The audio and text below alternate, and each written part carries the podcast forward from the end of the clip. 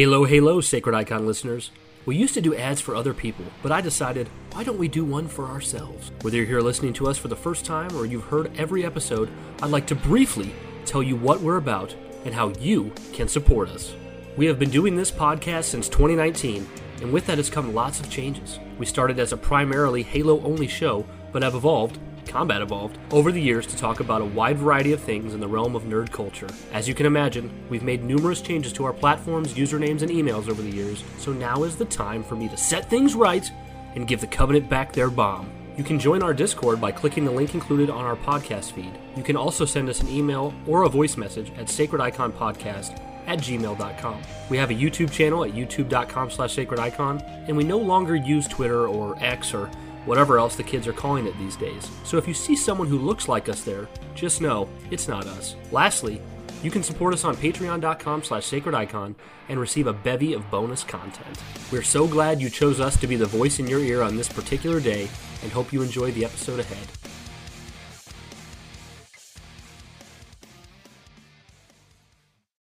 Halo, halo, everybody. Welcome back to another Sacred Saturday here at the Sacred Icon Podcast.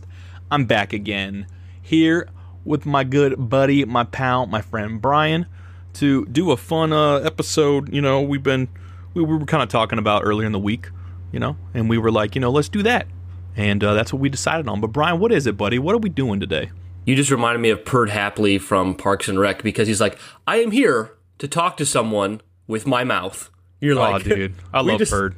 You're like, we decided to do an episode we liked, and now we're going to do it. What is it, Brian? Um, we're gonna do uh, my top 50 games, um, which you know I said to Josh that we could we could both do our top 50, but he's like, Nah, man, you, you go ahead and take the spotlight on this one. Uh, it'll be quicker. And Josh also did his top 50 in the Patreon, so uh, that's there. But we're gonna do my top 50. No, um, I know that's like a huge a huge get. You know, our Patreon numbers are gonna go up now. Oh yeah, that's on there. Yeah. I can't remember. Was that the five dollar? I think for your. I think so. Yeah, episodes? I think it's in the five dollar yeah. tier. But um, but yeah. So I think most people who keep any kind of list of their favorite things, you can agree that it's usually a little fluid. It never stays the same. But I've been working on mine for many years, so my list is probably solid enough that probably at least forty of these fifty titles never leave the list. So uh, if you if you go, I think if I think if you go back way early early Sacred Icon days, I did a list, and if you went back and listened to it, you'd find most of these titles still there. But things have moved, things have been added, things have been removed. Um, but uh, yeah, that might pretty, be a fun little little listen to. Like listen to this one and then go listen yeah, back to that. See what's yeah. different. But yeah, most most of the things would be the same probably. But I figure figure most people probably either haven't listened to that episode or they did so long ago. This is fresh. Um, but yeah, so we're gonna start at 50 at the very bottom of my top 50 personal games of all time. Um, and we're going to go an hour. And where we leave off there, that'll be part one. And then we'll come back for the rest. We're not going to be able to get through all 50 today. I'm guessing we'll get 10 or more in an hour's time. We will uh, see. we'll see. Yeah. Yeah. I, it's going to suck if we get like three and be like, damn, you know, but I don't think so. Damn. So, um, and damn, this is like. Son, where'd you find this?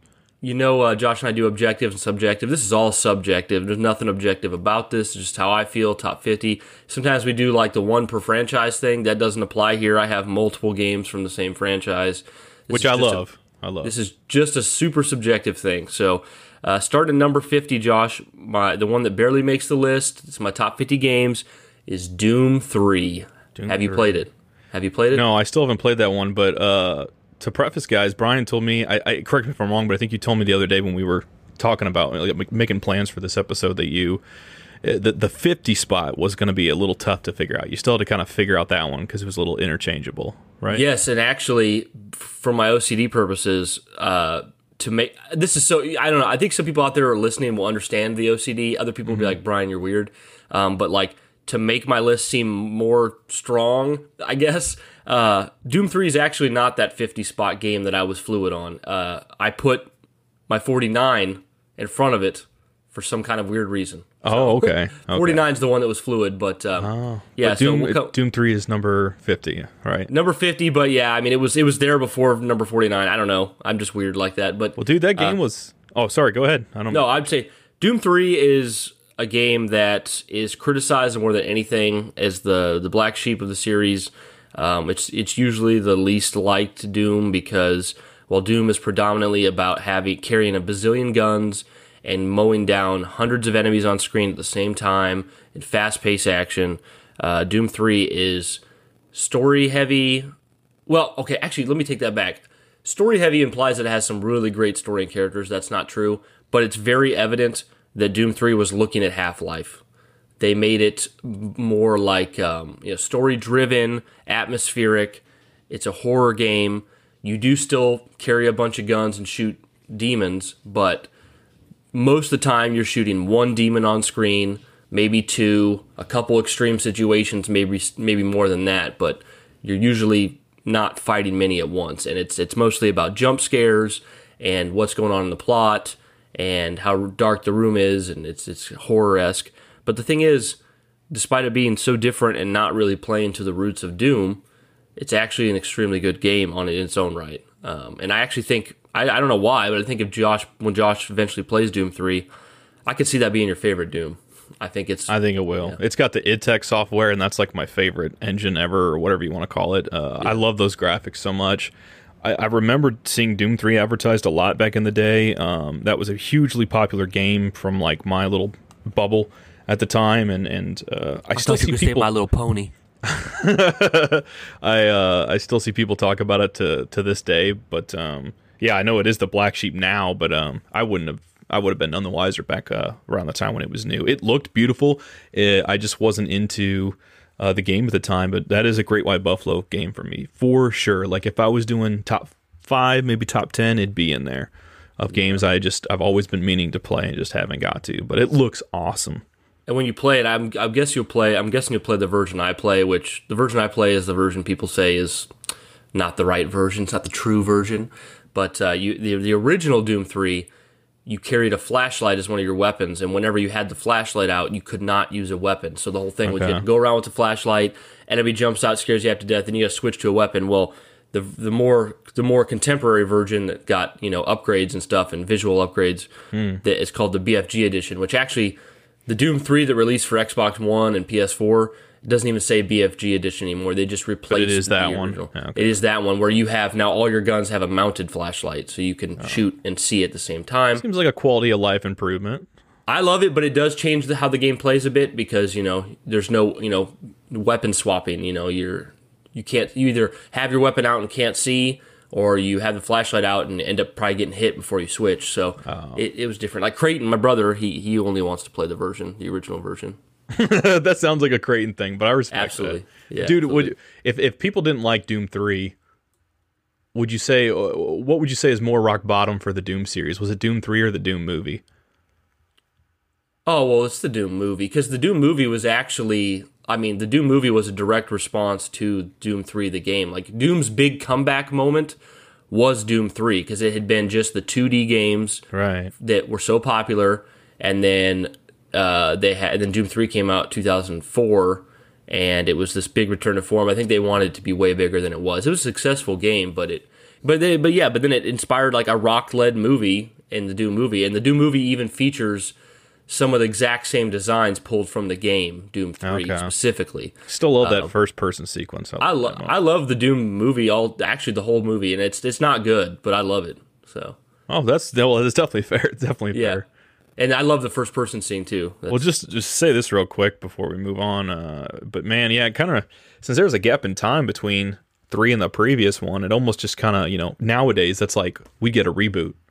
Yeah, you know what I mean. Like, but they they're like, oh, we're gonna come out with a third one. That's probably why it didn't land as well. Yeah, and, and it's really not. Doom Three doesn't feel like Doom Three for several reasons. One, uh, you don't play as the same character from Doom One and Doom Two. Uh, second of all, Doom 64, which came out years prior, mm. is actually a direct third entry of after Doom 1 and Doom 2 with the same character. Uh. So it really just the thing is though Doom 3 wasn't or I'm sorry, Doom 64 wasn't made by id, but it was helped in production by John Carmack. So it oh, kind of was Doom 3. So it's a strange. Didn't when Doom Eternal came out, didn't you play if you got the deluxe edition it came with a digital copy of uh, Doom 64, and didn't you play that first before Doom Eternal?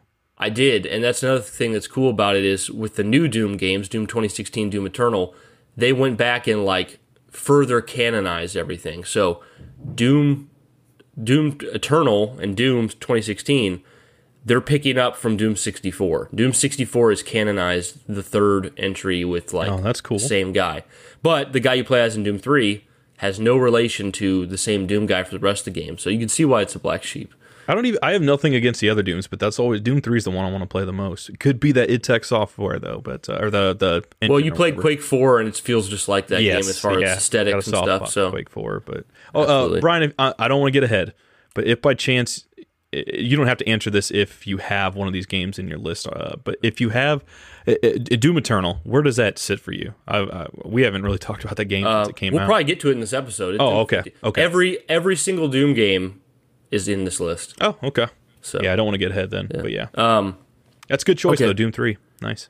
Thanks, man. Uh, so for for 49, this is this is the one that was I wasn't. So I had like my solid list of 49 games, and I couldn't tell it was going to be the 50 spot. I decided to add this game on the list.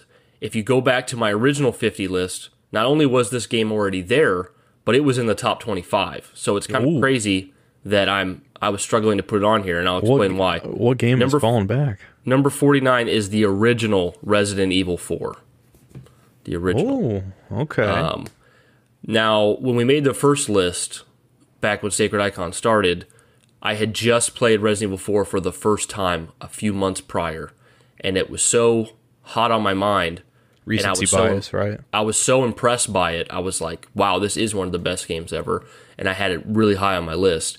And then as the years went on, I didn't play it again. And I went I ended up playing Resident Evil 2 remake, I played Resident Evil 3 remake, I played Resident Evil 7, and I didn't enjoy 2, 3 or 7 anywhere near as much as 4. Hmm. And it had been some years, so I started to think because I love I do love the Resident Evil franchise. I, I- actually I played 1 also. I played Resident Evil 1 after it as well. But 1 and 2 and 3 and 7 did not grip me anywhere near as much as 4. So I started to think, am I that big of a Resident Evil fan? Like, you know, none of these grip me that much. Mm-hmm. And I haven't played 4 in years. And then the 4 remake came out, which me and Erica are playing through now. And I'm playing Right. 4 remake, and I got the same feeling again. I was playing 4 remake. I'm like, this is a great game. This is a great remake. But it's just not gripping me. So I thought, you know, maybe maybe Resident Evil 4 that was a fluke. You know, maybe maybe I, it was a fluke that I liked it so much. So now in the downtime when Erica can't play with me, I restarted playing Resident Evil 4 OG, the original version, and I freaking love it. I freaking love it. Okay. And I'm like, okay, it's clear to me now. I did love Resident Evil 4 a ton when I played it, and it is on my list. But it's just the OG version, and it's only that Resident Evil. Like none of the other Resident Evils, even the remake, hit the same spot. It's just not the same at all to me. So Well, I get it. I mean, that's kind of the thing with remakes and some of the other games. It's like I don't like KOTOR 2 anywhere near as much as I like KOTOR 1. Like KOTOR Yeah. 1, I always go back and try to replay. KOTOR 2, uh, while I do enjoy it, I don't I don't boot that game up, you know. Yeah. I don't own it on Switch like I own the first one and stuff like that. So, um I get that, man. But you know, it's funny um one of my other friends that's like his favorite game of all time. I still I haven't talked to him in a while, so I'm assuming he's flying high playing the remake, but um that's another game that I always just like saw advertised, but I didn't have a Nintendo, so I was like, and I think didn't it originally come out on the GameCube exclusively? GameCube exclusive. Yeah, and I just I wasn't super interested in it anyway at the time. I wasn't a Resident Evil guy, but um, yeah, that's, I would what's say so it's a weird is, like- Buffalo. Go ahead, go ahead. people uh it came out on the GameCube as a GameCube exclusive and then when it came out on PS2 later they had to downgrade it cuz the PS2 doesn't have as good a hardware as the GameCube something people don't realize Really, I did Yeah. not know that. yeah it doesn't it does not play as, as, as well on the PS2 it doesn't have as high of resolution Wow, because game GameCube GameCube was almost as powerful as the Xbox but the, the disc couldn't fit as much space cuz they made them tiny it was just weird wow, that's um, I didn't. Yeah, I had no idea. How long is that game? The original, roughly uh about 15 hours about fifteen. Okay, But the thing is, like the the biggest. So Resident Evil Four came out, and it was immediately one of the best games of all time by Right. most people's standards. But there was a not insignificant amount of the Resident Evil audience who said this isn't a Resident Evil game. It's not scary. It's not dark. The controls are different. It's third person. All this stuff. Um, and it's very action heavy. Where like the prior Resident Evils have been like, you know, go in this room, find a puzzle piece, kill one guy, you know, pops out of nowhere, and uh, so Resident Evil 4 remake aims to make it feel like a more traditional Resident Evil. The whole game's very dark, more mature, less campy, more horror esque. And while that's great, and that probably made fans a lot happier, for me, the original is such a special game. The original Resident Evil 4, Josh, you've seen the Resident Evil movies, haven't you? Mm-hmm. Unfortunately, It, well, it, that's the sad thing, right? So it's a great game, but the Resident Evil 4 kind of channels those movies a little bit. The whole game is so freaking campy. Not only do you have Leon saying like one liners that are ridiculous, you have. Now, I'm not saying this is a positive, but I'm just trying to set the stage for 2004. But you have like kind of over sexualized Ashley, the president's daughter. Like, Oh, not, gotcha. not, not over sexualized in the sense that she's like busty or, or nude or something like that, but they kind of make her like the dumb blonde who's hot, oh, damsel in distress type of thing or damsel something. in distress, I and like I gotcha. I I I uh, I never did this, but apparently you can look up her skirt and see underwear in the original, which is removed in the new if one. there's a way to do that stuff, someone's gonna find it out Exactly. somehow. it's it's uh it's it's a 2004 game but anyways what i'm trying to paint the picture here of is like so you had like the that 2004 like representation of damsel in distress you have super cheesy corny one liners and then the whole game leon has a codec system which like the way like you talk to characters is the codec system will come out and it looks bas- it basically looks like what we're recording on right now josh two screens come up Yeah. it'll be leon on one side and then the other side it's either his his like uh, agent he reports back to, or the villains would even contact him over his codec, which is like what some Metal Gear Solid stuff. it added to the campiness because like suddenly you get a ring and it'd go up and there'd be a codec and it'd be like Leon and it'd be the villain of the game and the villain's like, haha, I will defeat you and steal your woman and he'd be like, Was he mustache twirling villain? yeah, mustache twirling, and then Leon would be like. You're not tall enough to reach over the counter, you little piece of shit. And it would be like so campy and silly, and I loved it. In the re- in the in the new one, they removed those. They're gone. There's no Wow, none of the interchange or anything like None of that. None of the campiness.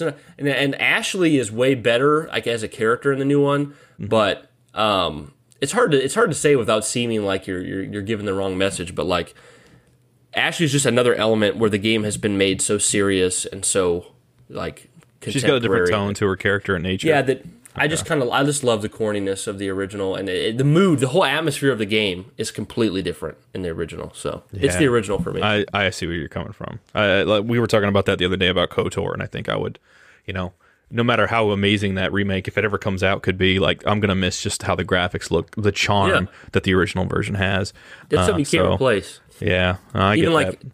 Halo 2 Anniversary, like to me, it's like a pretty much a perfect reimagining of those graphics. But sometimes I just got to go back to the old ones, you know, because it's not. Mm-hmm. Yeah, dude, it's weird. I, there was a gap in time between three and four, if, I'm not mistaken, similar to like the Doom, the Doom three and its in 64 or whatever their predecessor was. But like, I remember Nem- like number three Nemesis still being on the PS1, and then four hits that next gen jump. And at the time, I still don't remember four like games getting a fourth entry without the, the title being changed and stuff like that. You know, Yeah. or getting a reboot or something. So like, Well, that was when a they first pitched it, for some reason, they they stylized it as four Resident Evil. Four came before the words. What's the one that looks like a giraffe getting a blowjob? That's Resident Evil Six, right? yeah, yeah, it is. Because it's got the yeah. What a terrible game by most people's standards. I've I never played a little bit it, of that one. but- I played five in co-op and beat it, and that was a blast. yeah, Yeah, that's that's Yeah, but that's a uh, that's a good pick though. At least you got it in there, even though it sunk way back to forty nine. Yeah, for now it's it's it's back there, but it, uh, it, it, I don't know. I'm replaying it right now alongside playing the new one, so we could we'll see. Um, but anyways, uh, 48 is the original, very first Diablo. Um, this is a game that most people don't really talk about, even Diablo fans. Mostly, it just starts for them at Diablo 2. Uh, but the original Diablo, I remember when me and my brother were little kids and we had our first family computer. My aunt loaned us one of those. Remember, like everyone used to have their own CD binders with pages, and you have Oh, yeah. CDs in there Sure, back yeah. before digital. I still have one of those in my car. Right. Yeah. She uh, she loaned us her computer games. Uh, like she had a big oh, case Oh, of computer cool. games, and Sure. some games would run on our computer, some wouldn't. And one of the games in there was the original Diablo. And what was so silly is because we're kids and kids do dumb shit. Is when me and Creighton would play Diablo, we would take we'd go to the computer desk, we take the computer chair out, we'd lay a blanket underneath the computer desk, and we'd lay on the floor with the mouse on the floor, and we'd just lay on the floor and look up at the screen and play with the mouse only, not use the keyboard yeah. to just play Diablo. And uh, Diablo One, um, it didn't make the same splash that Diablo Two did, but it pretty much kicked off what the action RPG looks like and set the stage for Diablo 2 to become a behemoth. Uh, but Diablo, it's pretty simple. Uh, the whole game, you start you start in a town called Tristram, and you can choose from a warrior, a sorcerer, or a rogue, and you pick your class. And Skimming through off- gameplay now, this looks kind of cool. yeah, it's super old school, dude. Uh, it was supposed to be supposed to be turn based, but they made them change it into action in the middle of development. Um, and you go to this chapel, and you go down like 16 floors of this chapel until you get to Diablo, and you kill him. That's the whole game. It's like, Oh, there's actually a boss in there called Diablo. yeah, Diablo. Yeah, Diablo's That's so usually the main. cool. Bo- you didn't know that? They're usually the main boss. Yeah, Diablo one, 2 I'm so and- out of the loop on Diablo. That when you when you brought that game up, uh, I immediately thought of Diablo sauce at Taco Bell. So that was my first thought. Oh, so. okay. Well, yeah, Diablo's just like just Di- Diablo's just like Spanish for like the devil. Yeah, but I'm just surprised they actually have a boss that's called that. That's pretty cool. Yeah. You know, it's not like Yeah. you play Doom, you know, and you get to the end and there's a boss called Doom or something. So that's that's pretty neat. True, true. Uh, yeah, so it's pretty simplistic. That's an like isometric view, view like the uh, original Baldur's Gate games too, which Yep. looks pretty cool. So even though I'm sure it's different, But. Baldur's Gate was was it turn based? I can't. uh, yeah, not really, not okay, really. Yeah. okay. But uh, yeah, I mean, yeah, it's pretty it's a pretty simplistic game. But the cool thing is that's kind of unexpected for the '90s is the way the story ends is when you get to the bottom and you finally kill Diablo. Uh, like in the lore of Diablo, there's a soul stone that holds Diablo's soul. Mm-hmm. So even even if you kill Diablo, he can still come back because his soul stone is there. So at the end of Diablo 1, your character shoves the stone into his own head to try to protect the the soul of Diablo to try to keep the soul of Diablo from escaping. So when you start Diablo 2, the whole narrative is you're following behind the Dark Wanderer. And in Diablo 2, the Dark Wanderer is your character from the first game who is slowly being possessed into Diablo reincarnated. So That's actually cool. Does it like uh, have save data that can like have your character look the same way, or do they just use some? No, the, the way they did it is they canonized it as so. Like I said, you could play as the warrior or the sorcerer or the rogue. They canonized it so that your character, the character who takes the stone in his head, is the warrior from the first game. Oh, okay. And then they actually have two little characters, side characters in Diablo 2 that are the sorcerer and the rogue that you could play as corrupted as well. So all of the characters you could play as in Diablo 1 end up getting corrupted by Diablo and his minions. That's still pretty cool, for, especially for that time. Yeah, for that time, yeah, for sure. Um, 47. This is a game that I've talked about before, and I actually had uh, ACDC Outlaw outreach. He reached out to me after I brought this game up before, and he was like, "You should really give it another try. It's a great game." And I'm like, "Dude, I, I think it's a great game, and I've played it several times. Mm-hmm. Like, there's not really anything left for me to give it another try. I love the game, but it's just got problems for me. That is Batman Arkham Knight. Arkham Knight. Ah, okay. So it's, that one's it's on still the- in the top fifty. Okay. yeah, it's it's a great game that I love. It's just like to me, it's clearly clearly the weakest of all the Arkham games, and uh, basically that's for the reasons you know most of you have probably heard. Uh, they made a perfect Batmobile, flawless execution of of calling and driving the Batmobile. You can like launch yourself out of it. You know, you can drive all over town, slide around. It's it's awesome. But the problem is they they made it uh, part of puzzles and they made it part of combat where you can turn the Batmobile into a tank, which you use to shoot enemies, and you shoot them with like these giant cannon bullets that are non-lethal bullets because Batman can't kill, and it's just ridiculous. um, but basically, all the combat sections with the Batmobile aren't fun. Yeah. Most of the puzzle sections with the Batmobile aren't fun, and then every single boss proper, pretty much every single proper boss battle in the game takes place in the Batmobile, and it's not fun either. So they ended up creating a perfect Batmobile, but they took it too far. They they gave it elements it didn't need, and they incorporated it into almost everything in the game, and it really drags the experience down. But the actual story, the world. It's one of the most beautiful looking games today, and it is now eight years old. Um, but the story, the characters, the combat, having an open world Batman game where you can jump off Wayne Tower and glide across the city, call in your Batmobile whenever you want. They get they brought in characters that hadn't really been there proper before, like Lucius Fox. oh, nice. Yeah, uh, the, what they did with the Joker, even though he died in Arkham City, uh, was awesome.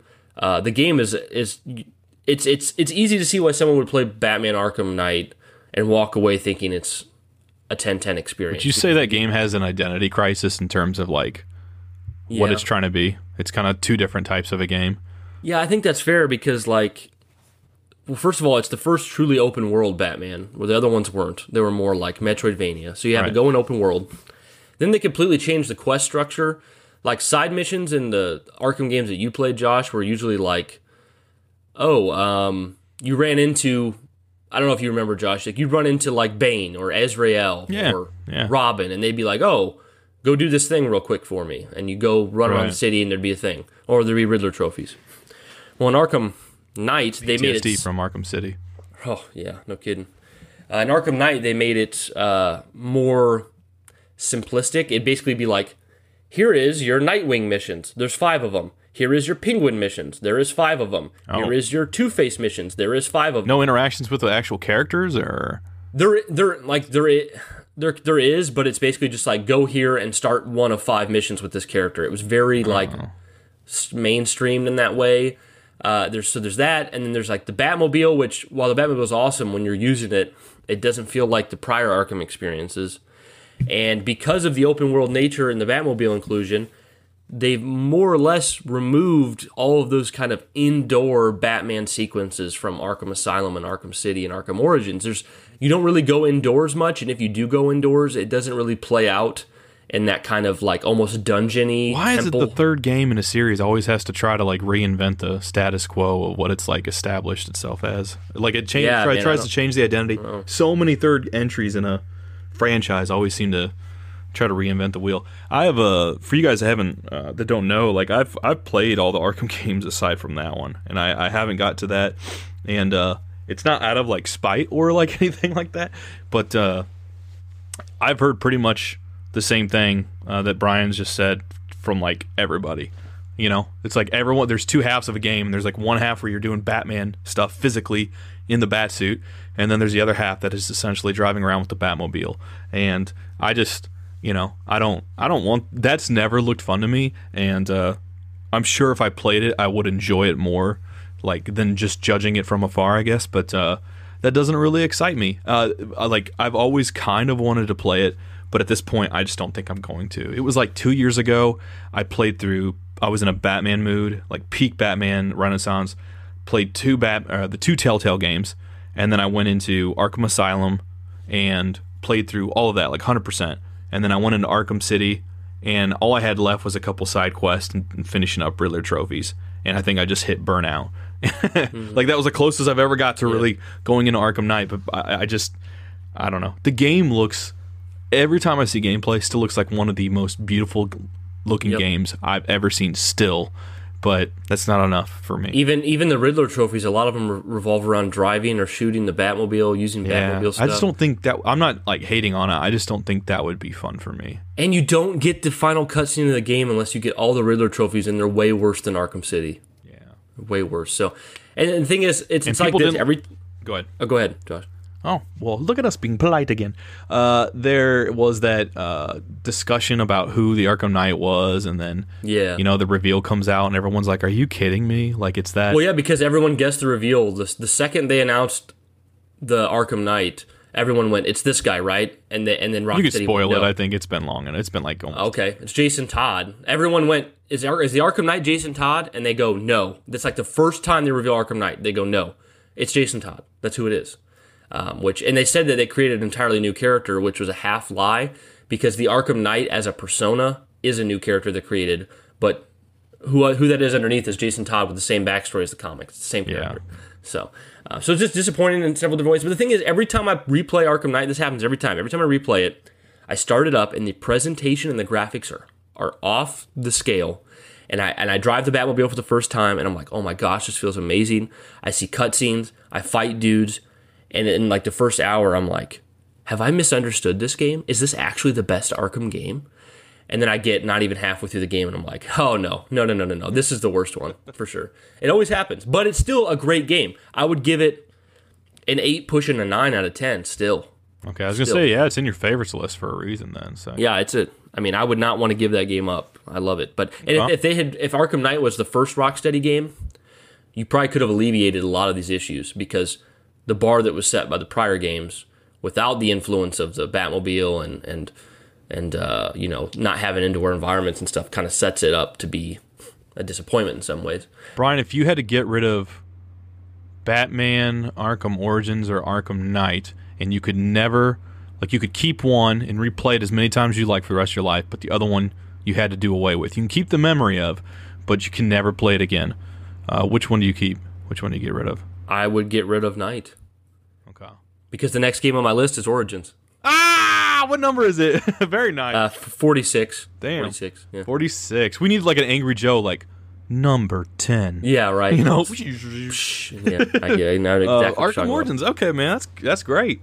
Yeah, uh, Arkham Origins was the spin-off prequel title that what yeah, I guess you call it spin-off spin-off prequel title that was done by WB Montreal uh, between Rocksteady doing Arkham City and Arkham Knight. Interesting thing is this game ends with the setup for the Suicide Squad video game, which Oh yeah, yeah. which was original. So this is this is really convoluted. Follow me here. So 2013, WB Montreal, their first game ever, Arkham Origins, ends with the setup for Suicide Squad.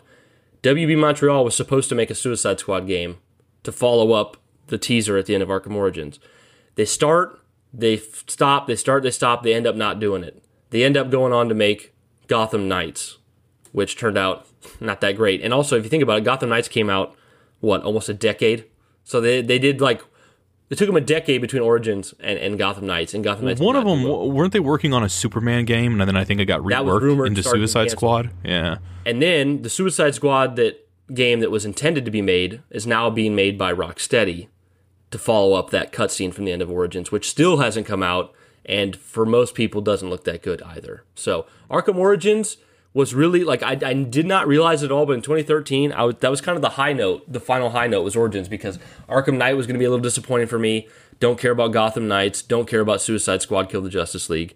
But uh, Arkham Origins, it basically reused Arkham City's a lot of Arkham City's assets, but it changed the art style, which is interesting. I hear a lot of Batman fans say that the art style from Origins is their favorite. It's the one that looks most comic booky. Um, so it changes the art style. It changes the voice actor for both Batman and Joker, but they're really good performances, especially um, Troy Baker's Joker. Amazing Joker for not being Mark Hamill. Uh, the story is great. It's funny because the game's called Arkham Origins, which Origins is like one of the most plain Jane titles you can add on to a game. And then the Joker was going to be in it again. And then the whole the whole premise of the game is Black Mask has put out a hit on Batman right before Christmas, and all the hitmen are after him. To me, that did not sound like an, an interesting plot. It's called Origins. Joker's back again, and uh, the Black Mask and Christmas. I thought no, but it's actually an amazing origin story. You get to see how Batman and Joker first interact. Uh, it's got great gameplay, great. St- it's got the best boss battles of any Batman game ever made of all time. Oh, dude, I was, that's what I was gonna say. I love Arkham Origins. That's probably that's probably my fa- well second favorite in the series. And dude, that game's phenomenal for the boss fights. The Killer Croc boss fight I remember loved. Deadshot was amazing. Yep. Um, Bane's oh my a God. really good one too. yeah, that that made it so like some of the best boss fights I've ever had, just in my personal experience. And the story, like especially like when Bane breaks, you know, he finds out who you are and everything, and Yeah. breaks in and everything at near the end. I was like, the story was like it was my favorite story, and uh, because that story to me was so top tier, I didn't give a darn at all that it was like copy and paste Arkham City. Yeah. You know, it didn't bother me. It didn't bother me because the narrative was so good, and that's what I was playing for. And plus the combat, just great one-two combo. Yeah. Yeah, it was awesome. They had some nice little combat additions, like, and some people didn't like it, but they had the you could get the electrocutioner gloves. So eventually, Batman gets these gloves that have electric punches, and chaining those together was fun. And uh, you get, I mean, there's cool interactions with Penguin and Bane and Joker. Uh, you know, like Josh, said, Deadshot shows up, Anarchy shows up. It's it's a great game. It's Yeah. it's awesome. I mean, Bryan, it what got year it did got that come out? Was at that like 2013? 2013? 12? Okay. Dude, that's weird. Remember that time? It was like in the three late 360 era, PS3 era, and it's like we got Arkham Origins, we got Gears of War Judgment, we got Halo Yeah. Reach. Like everyone was doing prequels. I don't know. Yeah, no, they were Now just they- biding their time till new hardware, I guess. But one thing I was going to mention, now that you mentioned Gears of War, I want to go back real quick to say Resident Evil 4. That's the game that inspired the third-person over-the-shoulder camera. That's that's the game that Cliffy B said he looked at when he made Gears. So Resident Evil 4, very important game. Um, going to my 45, this would be Shadow of the Colossus. Uh, I never played the original on PS2. I played the remake for PS4, and it's one of the most like beautiful, somber experiences I've played in gaming because Why? it's very simplistic. But all you're just you're one character, and you you have a horse, and you ride across vast lands looking for these giant beasts.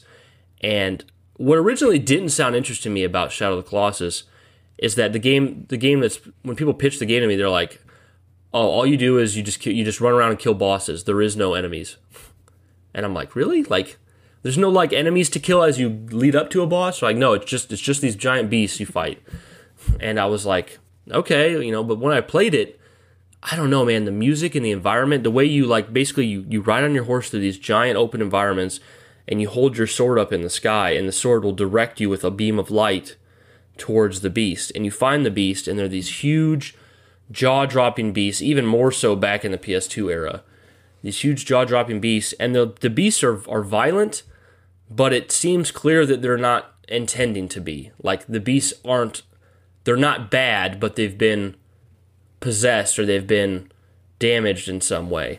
And you basically go through this game hunting these beasts down and you got to climb on their backs and they try to shake you off and you got to try to climb to their weak point and kill them and um, once you and you're doing this because you're trying to save this girl's life. You need to kill these beasts to save her life and uh, the game ends with like most of the story and, and cutscene heavy stuff comes in at the very end of the game and it just it i don't know it leaves you feeling like beautifully melancholy. I don't know. It's just Jeff's raved about game. that game for a while too, and he's tried to get me to play that in the past. And uh, I see I see it go on sale a lot of times in the PlayStation Store for like ten bucks. So yeah just a matter of time before I do it. It's so good, I think you can beat it in you know a day or two. It's like Yeah, but I, I have heard really good things about it. I mean, it's definitely uh, isn't it like a spiritual successor kind of to Ico? yeah, yeah, Okay, it is. okay. I have They- played a back in the demo PS3, Ico. they were- Yeah. They were bundled together in the PS3 era. Oh, okay. Ico, so okay. um, okay, moving on to my 44 and 43. I'll put them together. Nice. Uh, 44 is Doom Eternal. 43 Okay. is Doom 2016. Okay. So I actually have Doom Doom 2016 above Doom Eternal. Um, so basically, it was kind of a shock that Doom 2016 was so good because so you had Doom 3, which was much different. We talked about, mm-hmm. and then there was I don't know if you've ever seen it, Josh. There was a Doom 4 that was announced with gameplay. yeah, I've seen Have that. you ever have you seen the gameplay for it? Mm-hmm. It looked like think it- Call of Duty. Oh, yeah, I was gonna say I didn't think it looked bad, but at the same time, that was the last time I watched it was before I even played 2016 or Eternal, Yeah. any Doom period. So It was basically coming out at the height of like the modern warfare stuff, and which it's funny I say the height of it because it's still freaking just as high now it seems like, but like modern warfare two and stuff like that, and they showed it off, and it was like you were on Earth in a city. The graphics and the gameplay looked very Call of Duty, but then there was like there was like demons you were fighting and stuff, but it just looked like a Call of Duty with a Doom skin, which was not a good direction for Doom. People were not really a fan of it, so that got canned pretty shortly and then Rage came out, which was the new IP from id, and Rage wasn't that good either. So then they announced they were putting out a Doom reboot of sorts, soft reboot, just called Doom. You know, people call it Doom 2016 because that's the year it came out. And uh, I did not have high hopes for this game because you know Doom 3 to the the canceled Doom 4 to Rage. Uh, but then Doom 2016 came out and it it brought the series back to its roots. It yeah, I'm was re-looking, or I'm looking again at the Doom 4 footage, and Doom 4. yeah, It's crazy how much different it was. Um, but yeah, so Doom 2016 it brought it back. I mean, it was fast paced gunplay with bazillion enemies on the screen at all times. You had your chainsaw. Um, your character didn't care about like it, wasn't story heavy.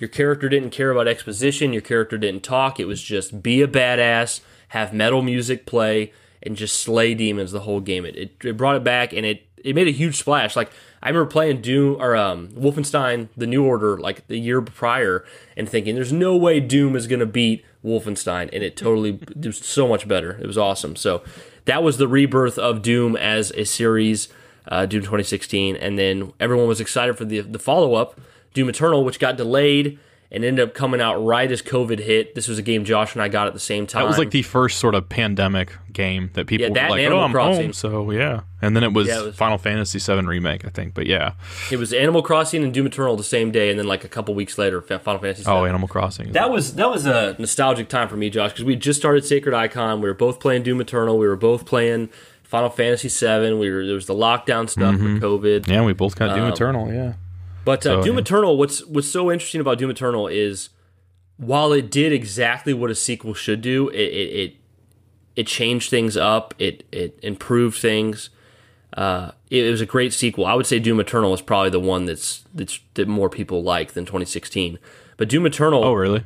yeah, I would say so. But Doom Doom 2016 tried to rev- tried to uh, maintain some of that horror vibe, that darkness. Yeah. Doom Eternal kind of scraps that and kind of just goes more full in on the arcadey action. And Doom Eternal, they designed the whole entire gameplay different. Well, not gameplay. Um, like the gameplay is the same, but in Doom 2016, you could pick your favorite weapon and just stick with it the whole game. Doom Eternal, they make it so that all your weapons run out of ammo consistently, so that you have to swap between every weapon throughout Eternal's playthrough. And then and then they made it so that the chainsaw is the only way to like properly regain ammo. So where in Doom 2016 it's more traditional, pick your favorite weapon, kill enemies like crazy. Doom Eternal is it's more it's made more arcade like where it's like, all right, you got to use this weapon till it's out of ammo. Then this enemy requires this weapon. Then this enemy requires that weapon plus this weapon afterwards. Oh, and if you run out of ammo, you have to chainsaw. Okay, go back to using this weapon. And you had to alternate all the weapons, and you constantly were running out of ammo and switching weapons. And it made it much more skillful and much more like thought heavy. Like you had to think more in Doom Eternal.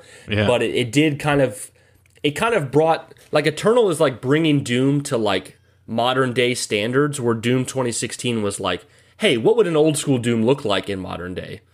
You know, so they both went had a different approach, but they're It both had a lot games. more verticality and like platformy than the 2016 one platforming. Yeah. Uh, the story's heavier in Doom Eternal than any Mm-hmm. Doom. I'd say, I mean, Doom 3 maybe has more story, but like Doom Eternal's pretty story heavy. They actually have a flashback cutscene where they like confirm in game that the Doom Marine and Doom Eternal is the same Doom guy from the original 2D games, which was really neat. Uh, both phenomenal games, and uh, it's made Doom a contemporary success. Like kids today talk about Doom, and it's not because of the original Doom; it's because of these ones.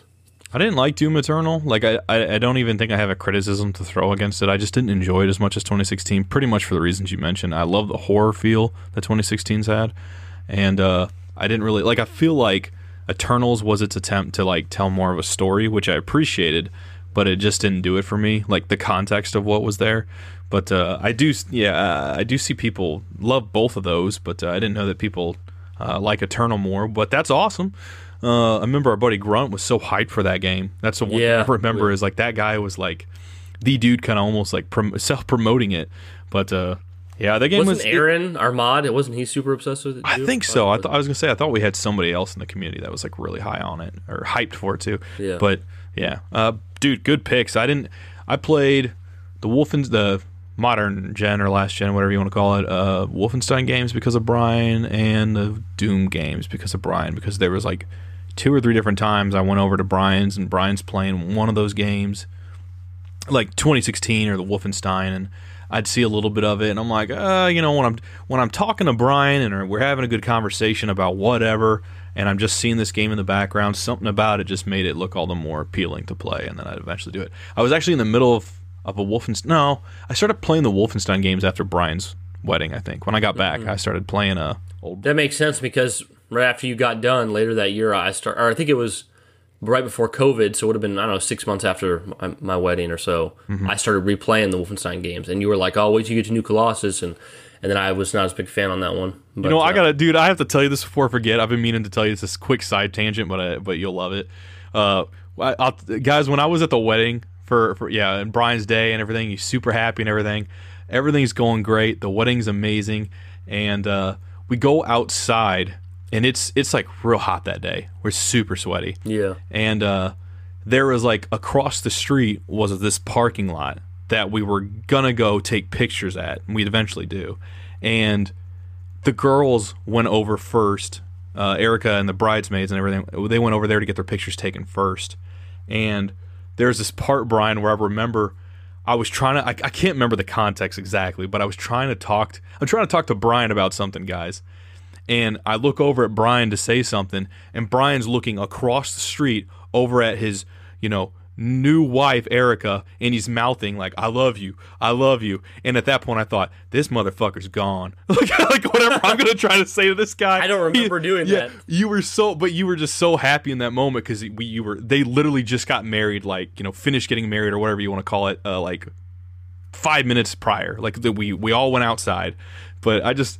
Oh man, I was just thinking about that because uh, when I remember being in that hotel and everything, that was a blast. But didn't mean to get on that side tangent. Just had to tell you, it was super sweet, super wholesome. But I was like, this guy's gone. He's not thinking about Well, Crash Team Racing since right now.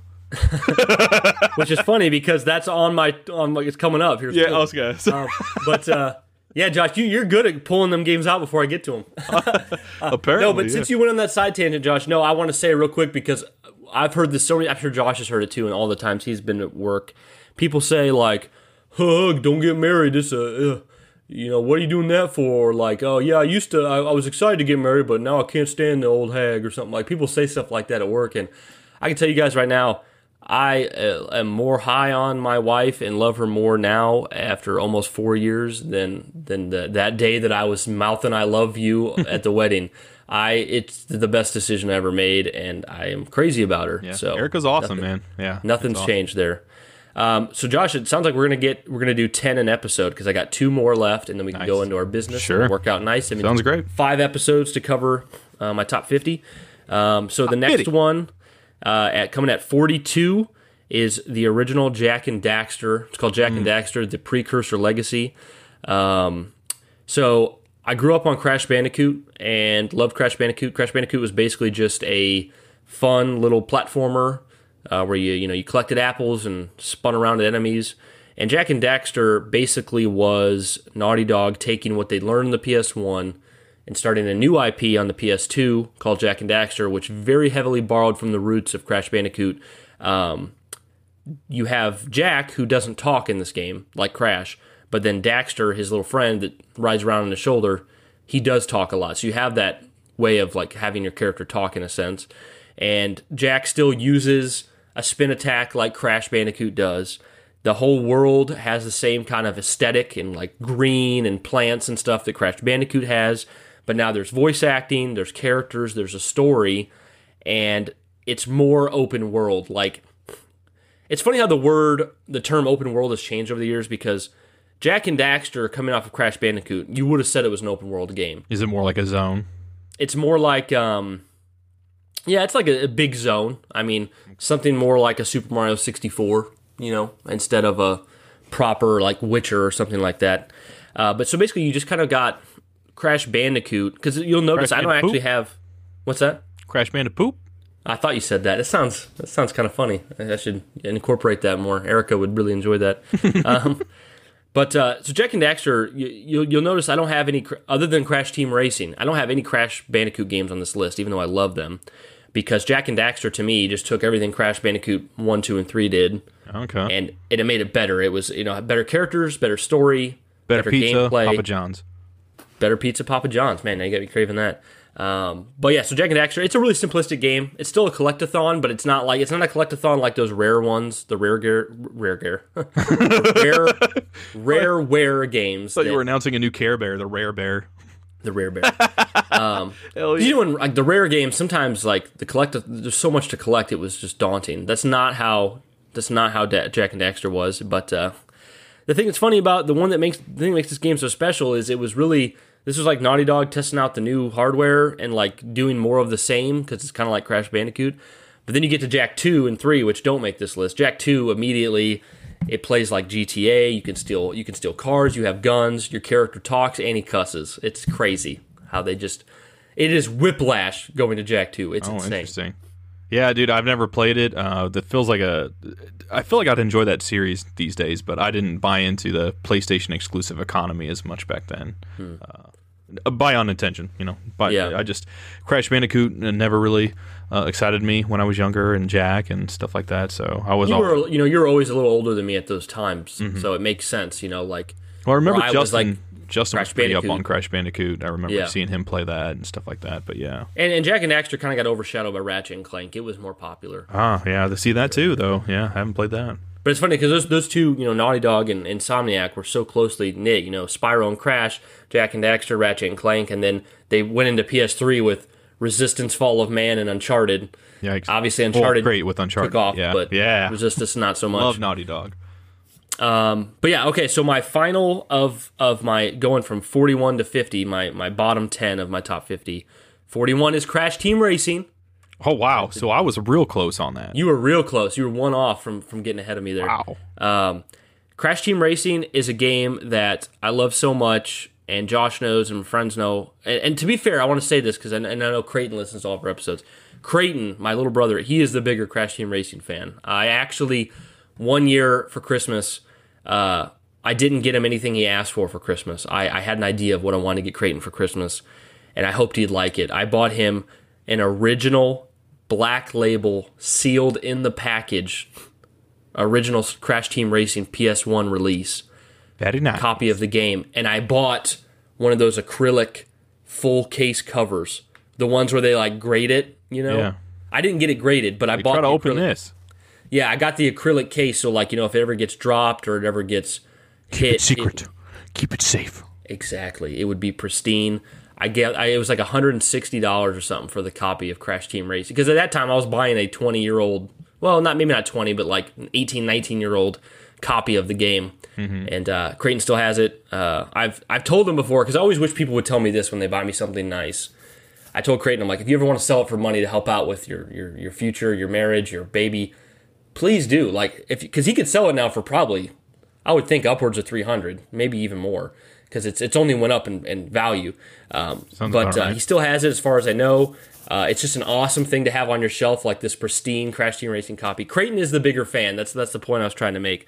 But it was very important to me and Creighton growing up. We play it with our other brother Noah. We play it with my dad, um, and then you know, because the thing about Crash Team Racing is it's basically Mario Kart, but with Crash characters and a much much deeper gameplay system. It's not based around fun as much as Mario Kart. It's more based around skill, like a Dark Souls or something like that.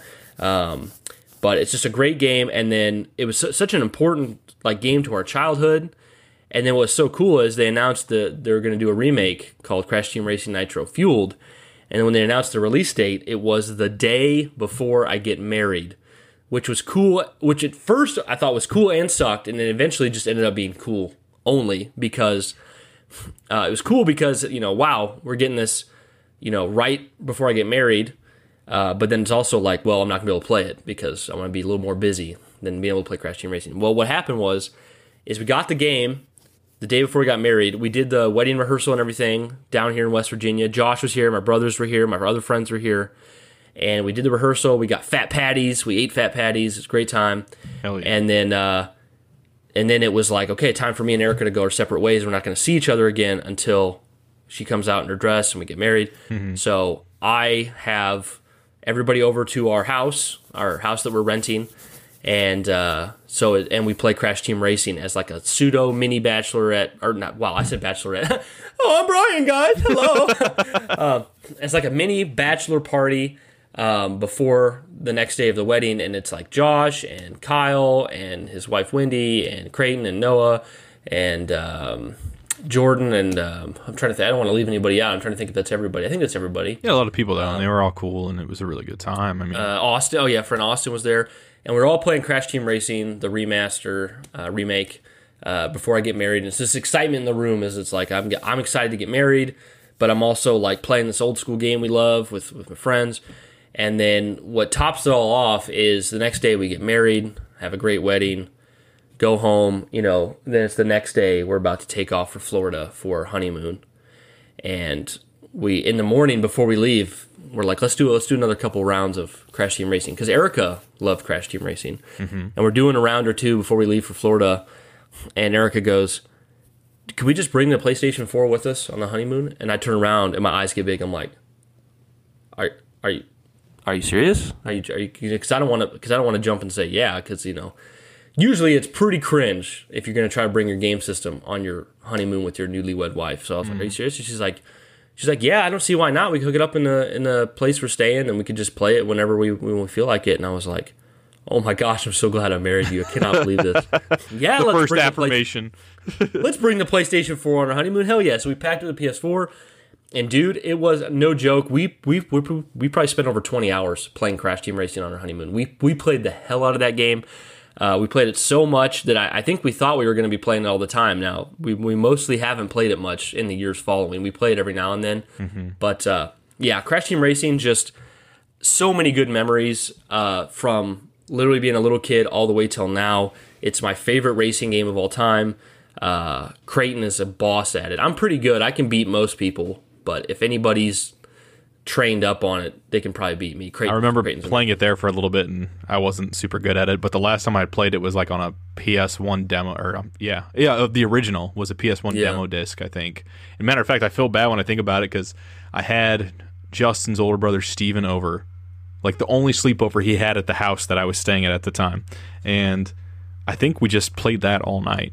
And uh, you know, I never even thought to ask, like, "Hey, man, are you bored?" I had friends. I remember I was like that. I had like one time I had this other friend come over and we just played Madden all night, and then that was like one of the nights I pissed him off because I used a Madden card and he fumbled, but uh, and it was a close game. But but uh, I, I gotta say real quick before we go into business and stuff and wrap this up that um, it was a cool day because outside of just the wedding and how cool that was, like prior to that, you guys, like I was I was in a hotel room.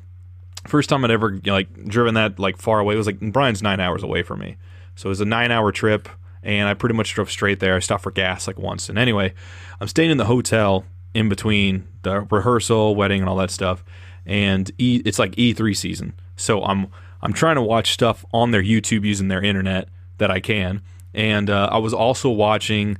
Uh, I can't remember the guy's name off the top of my head. I wish I could shout him out, but it was a these this Halo retrospective series. So it's just funny to think about. You know, a couple months later, we would end up starting a Halo Yeah. podcast. But uh, I went over. We we did the rehearsal stuff, and then yeah, I go over to their place, and everyone's over there, and Crash Team Racing is like the game on the TV and everything, and we're playing it, and it was cool uh, to actually get to see like to get to talk more with Erica, get to talk because so much of that stuff is like business and, and stuff. So it was really cool to get to talk to her and then see all kind of her friends, her circle, and then you got Kyle and Wendy there. It was cool to talk to them, and everyone was having a really good time. And I remember afterwards, guys, this is how cool Bryan is. Is I remember afterward, I'm getting ready to leave, and it's really late, like not super late, but it's dark out. And I parked like across the street at this behind this old like building. I can't remember, but um, but anyway, Bryan walks over there with me, and he's on one side of my car, and I'm on the other side. It's it's getting so dark we can barely see each other's face, but we just talked for I think like 20, 30 minutes. At least that's what my memory says. But we talked for almost a half hour out there just about video games and shit. And you know, it was really cool because looking back on it, that's technically the last conversation we had one on one before we got married and pretty much since you know doing the podcast. have- I, I see him every day now, but in that moment, it was just really cool because it was like I got in the car and I'm driving. And I'm thinking like this is happening. Like it's cool. Know? And we haven't seen each other face to face since the wedding, which is Yeah. crazy. But I'm actually going to be seeing Josh in person in June here, so I'll make sure we get some photos or whatnot. Can you guys believe it? Like that's gonna finally happen. That's amazing. Four years, Yeah. four years later in person. like I said, we see each other. We see each other right now. We see each other all the time, face to face, but not. Dude. it's over a screen now. I meant to tell you, I've been watch rewatching the Shrek movies, and I, I'm oh, like Oh, yeah. in the middle of the, of the third one. I'd never seen it before. I finally Yeah. got to the part where he does the da da. I was dying, dude. When Hilarious. He has, when he has that dream, I thought it was gonna happen right away, and there's like a hundred babies spill in the window or whatever. Yeah. But it's Donkey like raising his head up, and it's a baby's head. Oh my god, dude, that was that was hilarious. Yeah. Da da. I forgot how funny those movies are too. Like not I the, love the not first the two. gumdrop buttons. I was Have you finished Shrek three? No, no. I'm like Okay. probably 30 minutes. There's this one part that um, that I always reference to Erica that's so uh, it's so cringe because it's at the very end. I'm not really spoiling anything. It's at the very end. Prince Charming um, is like threatening Shrek, but he's like singing while he's threatening Shrek, and he's like he points his sword at Shrek, and he's like, "You will witness a pain in which you are not familiar." he does that, and everyone's like, and then Shrek's like, "The only pain I'm hearing is your voice," and everyone in the audience laughs. It's it's so stupid. But, There was a uh, part where they're all singing at the end of the second one, and it flashes back to the giant uh, gingerbread man that's like floating in the water, and he's singing. And I was like, you know, it was like I found it so funny. Those movies are funny, but yeah, Bryan talked to me for like a half Uh. Guys, hour outside in the pitch black dark right before he was getting married. It was awesome. Yeah, you guys have no idea how big of a deal it is that Josh drove nine hours out to my wedding. Like, that's not something Josh does much in general, and not something he's gonna do unless you're a really special friend to him. So I really, really appreciate that. It's it's a it's a big deal for Josh. Like, I've tried to And get I don't think I hope I didn't then. complain about it. At least I don't. I don't think I. Did. No, I you I didn't. didn't. You didn't Oh, maybe a little You bit. just did maybe it. a little bit. Okay. You just did it, but yeah, Yeah, that, that was, was a really big worth it. deal for Josh. So I appreciate that, man. Um, but guys, yeah, that's was uh, worth it, that's my bottom. That's my bottom ten of my top fifty. It goes uh, from fifty up to Doom Three, Resident Evil Four, Diablo, Batman: Arkham Knight, Batman: Arkham Origins, Shadow of the Colossus, Doom Eternal, Doom 2016, Jak and Daxter, Crash Team Racing. A lot of Dooms in my bottom ten there, uh, my top fifty. But guys, A lot of doom be in the um, bottom. That's the uh, a lot of Doom in the the bottom. IBS. Somebody had a Taco Bell. doom in the bottom spells IBS. ECT. Find out what it means to me. um, Josh, you had that Diablo sauce. That's why there's doom in the bottom. You know what I'm saying? Oh man, you know it. Got that twelve. What is Um, guys, it? Twelve two- pack of soft shell tacos, and I was. They're like, oh, you you get the party I don't pack. know you what be the having heck this with some happened. friends. I'm like, this no, this is all for me, program. baby. Oh man, yeah. Josh, there's another update to our recording software. It's been stupid all day. Uh, but uh, but guys, yeah, we're, we're gonna do uh, four more of these to get the whole uh, top 50 done in time. I'm not saying we'll do them all in a row. We might end up doing other episodes between. But uh, yeah, this is uh, my bottom 10 of top 50. Uh, let's go over to business real quick, guys. If you want to give or support us monetarily on Patreon, you can go to patreon.com/slash sacred icon. Have your name called out for as low as a dollar a month. We really appreciate it. If you want to follow Josh on Twitter, he is at Jedi Knight Joshy. Uh, if you want to follow Sacred Icon, we are at Sacred Icon Pod on Twitter. Um, guys, if you want to leave an email, go to sacrediconpodcast at gmail.com. You can leave an email, leave a voice clip. We would love to read that off on the show. Um, come join our Discord. That's that's like our Sacred Icon family there. That's where we all like interact on a day to day basis. Everyone's welcome there. Come join. We love it. All right, let me get into the. Uh, I'm going to go through the patron shout outs, and uh, here we go. Let's see. Hey guys, I have not heard a Apple. I have not seen an Apple review since December. Where are they at? Give us another Apple Pie. Yeah, what review. is happening? Bryan is illuminated and white again. It cannot be. I'm so confused. Uh, Of it. I'm just going to say this because I'm confused. So, Rodan, our boy Rodan, he is one of our longest supporters. He is a sacred staple. He is the sacred staple. Uh, love that dude. Heck yeah, man. Um, last week he said that I called out his um, his name instead of his username, but it looks like even in the active patrons, it looks like he's listed here twice as a patron for us twice, uh, paying twice, once with Rodan and once with his real name. So I'm just gonna skip the one and just call him Rodan. well, get thank you to for double dipping, buddy. Yeah, well, we'll have to. I don't we'll know to figure out what's that, going. yeah. We'll have to figure out what's going on there. But dude, I, we appreciate you so much. So Yeah, thank you, buddy. um, here we go. We got Death Ghost, aka Ken. I'm picturing that you're Ken from the Barbie movie. That's gonna be cool. Dude, I'm so hyped. I'm so hyped for that movie. I'll, I'll watch that for sure. Um, we got Chris Denton, Boba's Feet, Diente Hombre, Jesse Insanity, Wesley Eaton, who's a mod. I need to say that because I always leave him out. um, Sparkies, who's going to be on the podcast sometime soon too. Can't wait to talk to you Yeah, again, I man. look forward to that. Uh, Hocus Locus, Dark Chaos 580, Blind Valkyrie, William Green, Simon Eddy, Albino, I Irving TV. I'm like a bird and I'm true. Jason Bird, thank you so much. We got AJ's Dank. It's what it smells like inside of Boba's feet. Uh, we have Ian Ruck. Josh likes to call him. The fuck? There it is. We got. He's a rebel. He's a saint. It's Shin, Rebel. We have Ascending from the Ashes, Born Anew. Irish Phoenix. Still makes the Never get tired of saying that. Uh, we got not the not doing the dab, but the dav. We have Jared Hartley, Armad Small Print TV, Aaron, and Priyanshu. We got Colton Pittman. We got our sacred staple, Rodan. Thank you so much, Rodan. We have Butter My Waffles, our buddy Nerva, ACDC Outlaw. Can you give us a little of that back in black? Back in black, but I but I gotta go see Shazam too in the theaters, but now it's on digital. I don't need to. yeah, it was like, man, Shazam 2. I've never seen a, a, a movie fall that quickly. Dude, I did catch it in theaters, but and I liked it, but man, I felt bad for that movie. When you say caught it in theaters, that's literally like if you didn't raise your hand at the right moment, you wouldn't have saw it in theater. Well, we literally saw. I saw it with Irwin in theaters uh, Wednesday night, and now it's it literally just today came out on digital. Did you like it? It was no? only in theaters for three weeks, dude. Oh yeah, insane. no, I liked it. It was fun. Yeah, that's good. That's good. Uh, next, we have a se- uh, descending from his butthole web. It is our boy guys. Caleb Webster. He is the one who does all the dope ass music for Sacred Icon. Thank you so much. Next, we have Chris Greco. Me Greco. Have you seen my Greco? It's Chris Greco. Do you want me to do it again, Josh? Yes, please. All right, I'll do it I would for like you. that very much. Next, we have Chris Greco. My Greco. Have you seen my Greco? It's Chris Greco. Thank you so much, Chris Greco. We love saying your name. Never stop supporting us just for that reason. Next, we have Tony, our boy Tony. Love Tony. We got the Mustard Chief, not the Ketchup Chief, not the Honey Mustard Chief, not the Dijon, just a regular Mustard Chief. Uh, next, we got not the Queen Grunt, but the King Grunt. Uh, Josh, you know, this screen is so bright, I could really use some shade from Aries There 0430's it is. mustache There it is. to keep it out of my eyes. Next, we have the Montana Menace. Thank you, bro. We got Green Plumber, who just saw the Mario movie. We're gonna have him on. I think we're gonna. I think we're gonna have him on a week from today to talk about the Mario movie. I haven't seen it yet.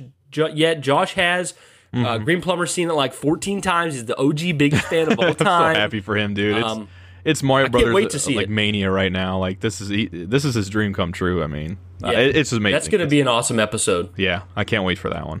That's going to be a really look awesome forward to episode. that, Yeah, guys. I cannot wait. So ne- tune in next week, guys. Unless something crazy goes down and I can't see the movie, I'm going to try hard. It's only an hour and a half long. We're going to have uh, Green Plumber on next weekend, and uh, we're going to talk about that new, that Super Mario Bros. movie. Uh, next, Wahoo! Joshy Big Boy, who makes Josh look like a tiny little bitch. You know what I'm saying? Until I get my 12 count, uh, you know, party pack from Taco Bell with my Diablo sauce. It- Oh, it- very it's nice. good. And then you get that Doom in the bottom. Yep. Doom in the bottom. Uh, next, we got the largest NASCAR Thunder 2003 fan is Ryan Barker. Thank you so much. Ryan Barker never anticipated that we would run that joke this long. uh, next, we got Dustin Mondre. Thank you so much, Dustin. Appreciate you. Dustin, he saw me asking in the Discord something crazy like, you know, would you rather have uh, your foot get caught in your ass or uh, 12 eyebrows? And he's like, dude, where do you come up with this shit? I don't understand. Oh, like, man. That's just me, dude. That's Bryan's day long. DNA. That's baked But actually, if you can remember it, you should answer in the Discord or email or whatever, Twitter. And, and which would you rather have? Your ass, your your foot, your foot caught in your ass, or it's- twelve eyebrows on your Okay, I've, been running the Sacred Icon account. I, I just get some random tweet that's like, foot in the ass! foot in the ass? I'm like, bro, give me give a little context at least.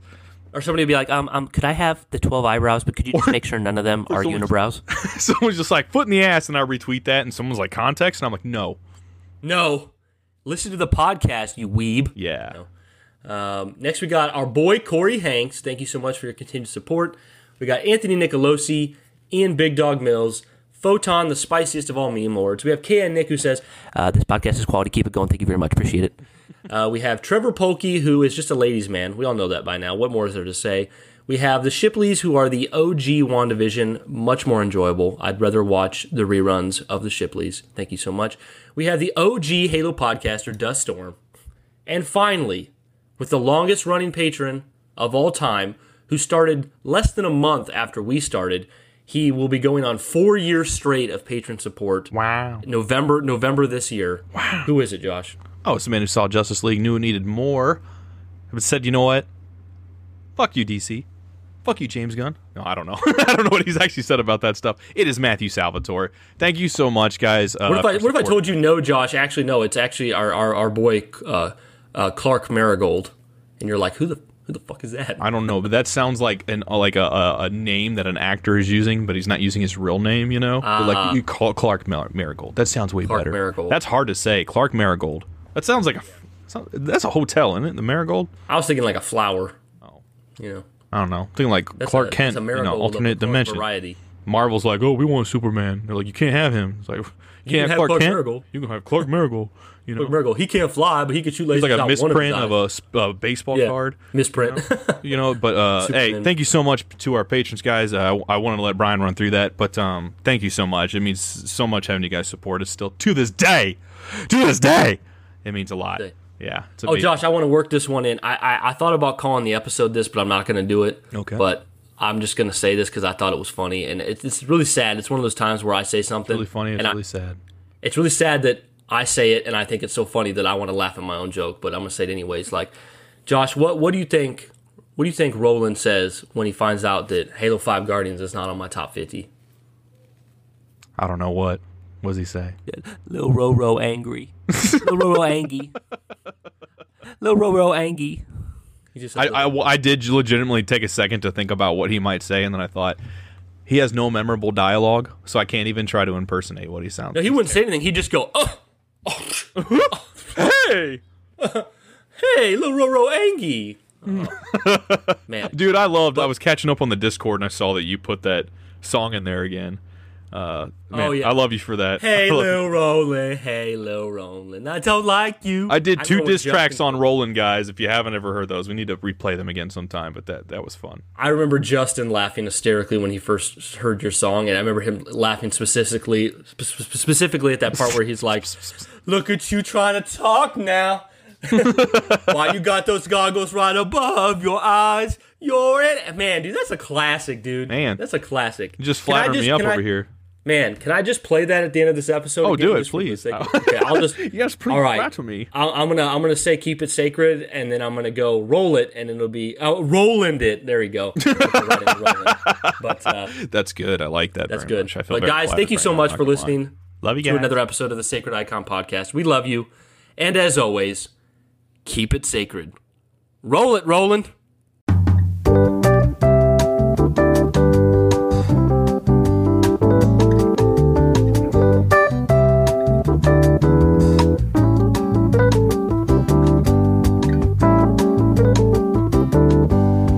Hey, Lil Roland, hey, Lil Roland, hey, Lil Roland, I don't like you.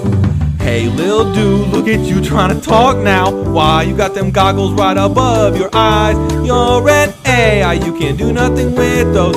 You look like you just came out of Crimson Skies. I said you look like you straight out of Crimson Skies. Nobody wants to listen, lil man. When they speak, you're a five, they're a ten. Roland, nobody gonna give you the time of day. Is that why you got off a C and had to shout, hey? Oh, look, little yellow man get his way.